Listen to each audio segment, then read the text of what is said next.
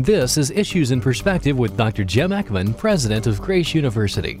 Issues in Perspective provides a weekly overview of news that pertains to your Christian life and is designed to help you discern and interpret issues that affect you in light of God's truth. Here is Dr. Jim Eckman to help you think biblically about these issues.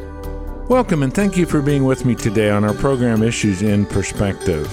As many of you know, I have announced my retirement as Grace University's president effective the 30th of June 2012. An important aspect of my retirement is the decision to end the radio edition of Issues in Perspective. The last radio broadcast of Issues will be the weekend of 28 29 January 2012. However, I will continue writing the weekly edition of Issues in Perspective, which you can access at www.issuesinperspective.com. And the archive of past editions of Issues will remain at that site. Thank you for being a faithful listener and supporter of Issues in Perspective. To have had this radio ministry for nearly 20 years has been one of the joys of my life. I hope that you will continue to read Issues in Perspective at the website www.issuesinperspective.com. Now, in the first perspective on our program today, I want to think with you about the pernicious nature of gambling. Once again, the pernicious issue of gambling is raising its ugly head in the state of Nebraska, the state in which I live. State Senator Paul Schumacher has stated that he may sponsor a constitutional amendment to allow gambling. So Nebraska will not continue losing gambling revenue to neighboring states that permit casinos. It is important, therefore, for us to refresh our collective memories on the nature of gambling and its indisputable effects on culture and society. Over the last 20 years, the growth of the gambling industry has been staggering. Increasingly, more and more states are legalizing all forms of gambling. It is on several Indian reservations, and the respective states are now utterly dependent on revenue from some form of gambling. The gambling industry is a huge worldwide business. According to the magazine The Economist in 2009, the total revenue from gambling worldwide was $335 billion. That percentage total breaks down as follows. Casinos, 31%, sports betting, 5%, bingo, and so on, over 5%, lottery products, almost 30%, non casino gaming machines, about 22%, and horse racing, just a little over 7%. The same magazine makes this insightful comment. Quote, The odds of winning the jackpot in America's richest lottery, Mega Millions, are one in 176 million. Euro Millions, available to players in nine Western European countries, offers slightly better odds, 1 in 76 million. Roulette players on average will hit their number once in 36 or 37 attempts. Poker players' chances of being dealt a royal flush are as much the same as being struck by lightning. Close that quote. Despite such overwhelming odds, Americans still gamble and are doing so at stunning rates. Furthermore, government is now involved in state sponsored gambling as a matter of public policy. Can we make a case against gambling? How can we as Christians be good citizens and expose the pernicious nature of this growing pastime for Americans. Let me suggest several key action points. First of all, a few thoughts on gambling as a goal of public policy. It seems to me that immoral means have never led to moral ends. We are no longer skimming the profits from a criminal activity. We are putting the full force of government into the promotion of moral corruption. Quite frankly, gambling promotion has become a key to states balancing their respective budgets. But it is wrong for the state to exploit the weakness of its citizens just to balance its budget. It is most unfair, and it's a painful form of painless taxation. The money is not coming from a few big bookies, but from the pockets of millions of the citizens of our respective states. The states have become as hooked on gambling as a source of revenue as any compulsive gambler betting the milk money.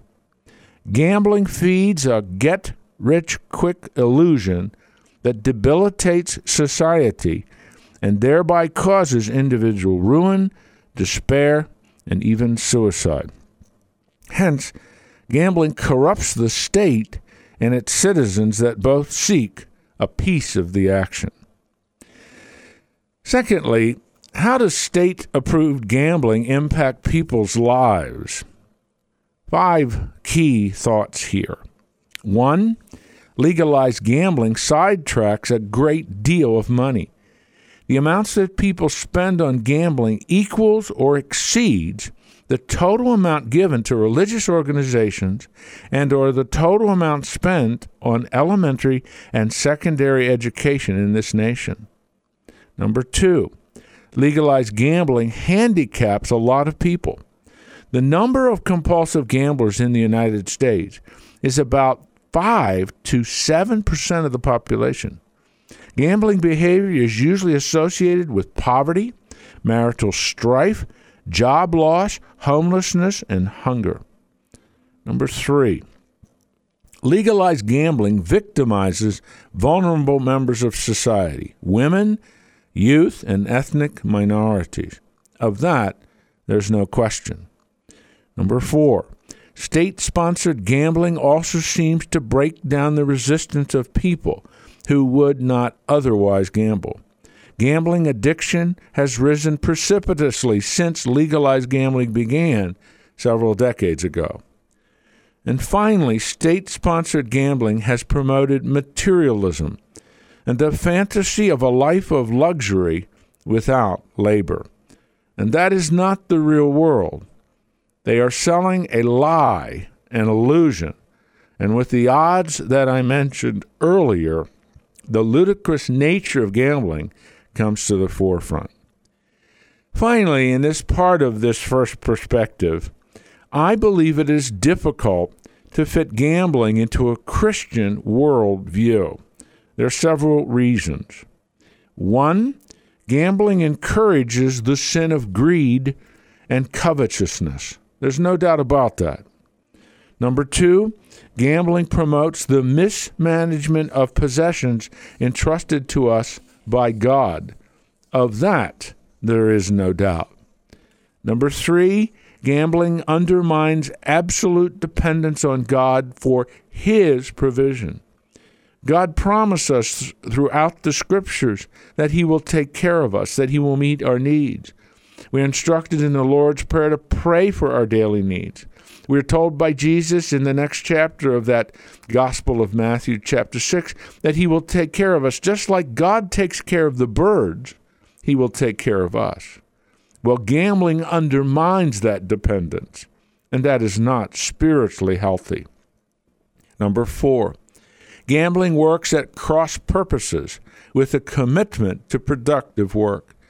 The Bible declares quite clearly an ethic of work perhaps most persuasively in Colossians 3:22 into the fourth chapter of that wonderful epistle. It's hard to put that and mix it with gambling and the addictive behavior that that produces. That's why number 5 we know this without question.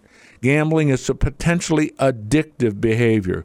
And as I mentioned earlier, as many as 7% of the population are addicted in some form or another to gambling. Finally, gambling threatens the welfare of our neighbor. We have seen people in neighborhoods, in communities that become addicted to gambling, and it produces a dysfunctional family life and a self destructive personal life.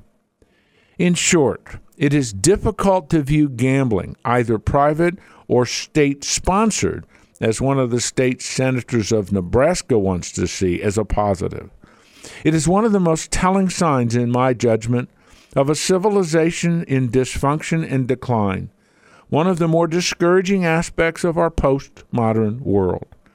Hence, the evidence is in, in my judgment, gambling is another factor contributing to cultural decadence.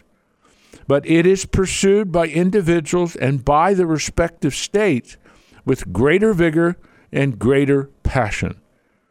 So, in conclusion, there is perhaps no greater sign of cultural declension than the growing passion and vigor for gambling in the United States of America. In our second perspective on the program today, I want to think with you about Tim Tebow and evangelicalism. Jon Meacham, associated with Time, Time magazine and an important American writer on religious themes, has written, quote, Tim Tebow is perhaps the most significant evangelical Christian in the country. Depending on your point of view, Meacham continues, his rise is a thoroughly American story of honest conviction or of ostentatious piety, of faith in family or of aggressive sectarianism. Tebow's witness is the latest chapter in a decades old evangelical movement to transform America.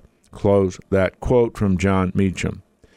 In my view, Meacham is correct in his observations, and in this perspective, I want to make several observations additionally on the Tebow phenomenon in 21st century America. First of all, some background on Tim Tebow. Born in the Philippines, Tebow is the son of Baptist missionaries. His mother rejected recommendations to end her life threatening pregnancy with an abortion. But doctors called the birth of Tim Tebow a miracle because his mother refused to have an abortion and delivered him, and he is a miracle, doctors affirm. Tebow was homeschooled in Florida and played high school football and then played football at the University of Florida, where he placed biblical citations, John 3:16 or Philippians 4:13, on black bands right beneath his eyes. He has made much of his commitment to purity before marriage and affirms his virginity. In a 30 second commercial paid for by Focus on the Family during the 2010 Super Bowl, Tim Tebow and his mother told the story of his birth and her choice not to have an abortion. Today, he is the quarterback for the Denver Broncos and is best known for his habit of dropping to one knee and lowering his head in prayer. That action has now turned into a new verb in American English, Tebowing. In fact, in a recent article I read on that phenomenon, there were photographs of people Tebowing on Mount Kilimanjaro in Africa, in Afghanistan, in Mexico, at the Wailing Wall in Jerusalem, at the Parthenon in Athens, in the Sudan, in Riyadh, Saudi Arabia, and in New Zealand. Secondly, on this part of our program on Tim Tebow, what has been the impact of Tebow on American culture? Well, several thoughts here. Meacham argues that Tebow represents a new phase of evangelicalism, a phase that he calls the platform. Tebow's remarkable passing game and last minute touchdown passes have catapulted him to broader fame in the world of sports. Indeed, at the 2010 National Prayer Breakfast in Washington, D.C., Tebow offered the closing prayer to that ceremony. Quote, Thank you for bringing together so many people that have a platform to influence people for you. Close quote. Meacham contends that platform is a big word for Tim Tebow. It comes up again and again in his public remarks and in his memoir, Through My Eyes. The preaching of the gospel, the living of the gospel, is moving from pulpit to platform, from church to culture. The next Billy Graham, if there could be such a thing, may come not from the ranks of traditional preachers or ministers, but from sports or entertainment. Because of Tebow's platform and the number of people that see him, he is possibly a much more influential messenger of the gospel than any active evangelical cleric today. Number two, in terms of the impact he's having on American culture. When Tebow placed John 3:16 in black below his eyes during a University of Florida game, there were 92 million Google searches for that scripture passage. His Twitter feed, full of Bible verses and his signature symbol GB squared, God bless plus go Broncos equals GB squared, spreads an evangelical messenger to some 800,000 followers and his Facebook page does the same thing. It has 1.3 million subscribers. Finally, Tebow has also, not surprisingly, become the object of scathing remarks and mockery. Saturday Night Live recently did one. Countless critics and people on national television have done the same thing. Tebow hatred among the secular media is growing. But that fact should not surprise us.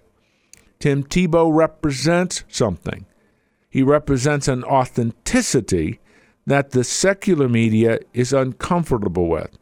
They are looking for something that causes him to have personal failure. They're looking at some aspect of his life which indicates inconsistency or a double standard. They may find it but the point is, Tim Depot, Tebow is representing something new in evangelicalism, the platform, moving perhaps from the pulpit to some broader way of exposing and presenting the gospel. Thirdly, Danny Wuerffel has served as a powerful role model for Tim Tebow. Michael Flaherty and Nathan Whitaker, in a recent article, reported that Tebow's parents made it a point to introduce their son, Tim Tebow, to Danny Wuerffel while he was still playing at Florida. Both families understood that football provided a platform that could be used to talk about their faith. Wuerffel was drafted by the New Orleans Saints in 1997 and played three years for that team. During that time, Wuerffel began volunteering with Desire Street Ministries, which tries to improve the lives of families by revitalizing neighborhoods, providing assistance to residents, tutoring children, and supporting parents in their schools. In 2003, after his career in football, Danny Wuerffel and his wife went into full time ministry with Desire Street. Tebow now brings at his own expense disabled young men and their families to each game he plays and spends a significant amount of time with them before and after the game. He learned much about genuine expressions of his faith from Danny Wuerffel. Flaherty and Whitaker write that such mentoring by Christian men is one of the most inspiring and least understood stories in American sports. Super Bowl winning coach Tony Dungy has been lauded and criticized for his work with individuals like Michael Vick, the NFL quarterback jailed for running a dogfighting ring. Tebow was mentored by Danny Wuerffel, and that changed his life. Finally, in this section dealing with Tim Tebow on issues in perspective today, I want to use this as a springboard about a few thoughts concerning prayer. Quite a few people have asked me about Tim Tebow's prayers. Is he praying for God's blessing on his playing? Is he praying that God would enable him and his team to win? Should we pray to win an athletic contest? Does God take sides in an athletic contest? Well, I do not know what Tebow is actually praying when he kneels. He says that he is engaging in prayers of thanksgiving, not that God would intervene in the game for his team. But the Tebow phenomenon does raise this issue of God answering our prayers.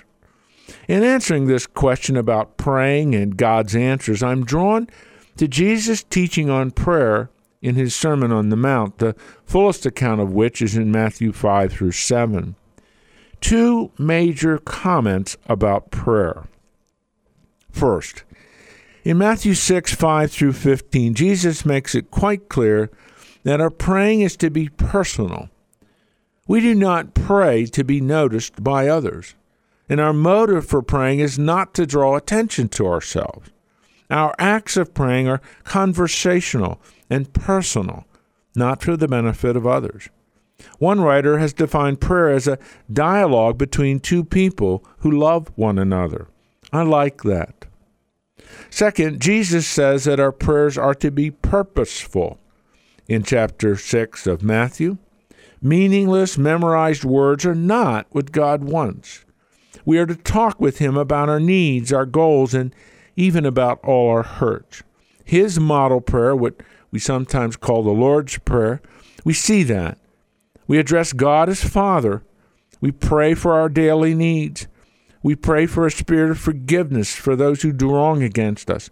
And we pray for His kingdom, His values, His ethic, His rule to come to earth. Finally, we pray with a proper perspective in verse 8 of chapter 6. Indeed, God, Jesus declares that your Father knows what you need before you ask Him. This provides a key clue to why we pray. We do not pray to give God information. He's omniscient. He already has the information. He doesn't need it. He craves the relationship that prayer manifests. Our practice of praying is personal, purposeful, and with a proper perspective. It's one of the key dynamics of our relationship with the living God. Number two, in Matthew 7 7 through 11, Jesus enlightens us on how God answers prayer. In verses 7 and 8, he declares with certainty that God hears and answers prayer. Whenever we talk with him, we have the certainty that he hears us and that he will answer. Then, what kind of answer can we expect? God will never answer with an inappropriate answer. Verse 9 or a dangerous answer, verse 10. His answer will always be a good one, best suited to our needs and to His purpose for our lives. I do not know, nor do I presume to know, all that God is doing in Tim Tebow's life. Every indication points to his genuineness and his authenticity. As Jon Meacham observed, he is using his platform as a football player to represent Jesus Christ. He is also an effective role model for countless young men. He could be used by God to declare with profound simplicity the essence of the gospel, and I believe he is. My prayer is that Tim Tebow will remain faithful and committed to, as he often says, his Lord and Savior, Jesus Christ. You and I need to pray for Tim Tebow that God will keep his protective hedge around him, keep him from falling, and may he remain that authentic representation of the simplicity of the transformation the gospel brings. He could be a new platform for evangelical Christianity. You've been listening to Issues in Perspective with Dr. Jim Eckman, President of Grace University. Issues in Perspective is a radio production of Grace University in Omaha, Nebraska. If you have any questions or comments, or you would like a written summary of today's program, write to Issues in Perspective, 1311 South 9th Street, Omaha, Nebraska 68108. You can also view a transcript and listen online at issuesinperspective.com. Join us next week for Issues in Perspective with Dr. Jim Jim Eckman. Issues in Perspective is a listener supported program and ministry of Grace University. You can listen to this program as well as past programs on the web. Just log on to issuesinperspective.com and click on the Listen To button. You can also find the link to Dr. Eckman's website by logging onto this radio station's website and click on the Issues in Perspective banner ad. Issues in Perspective depends on listeners like you in order to broadcast on this station and other Christian radio stations across the country please send your tax deductible donation to Issues in Perspective, P.O. Box 3251, Omaha, Nebraska 68103. Your generous donation will help spread the word of God and how it relates to culturally engaged Christians in today's world.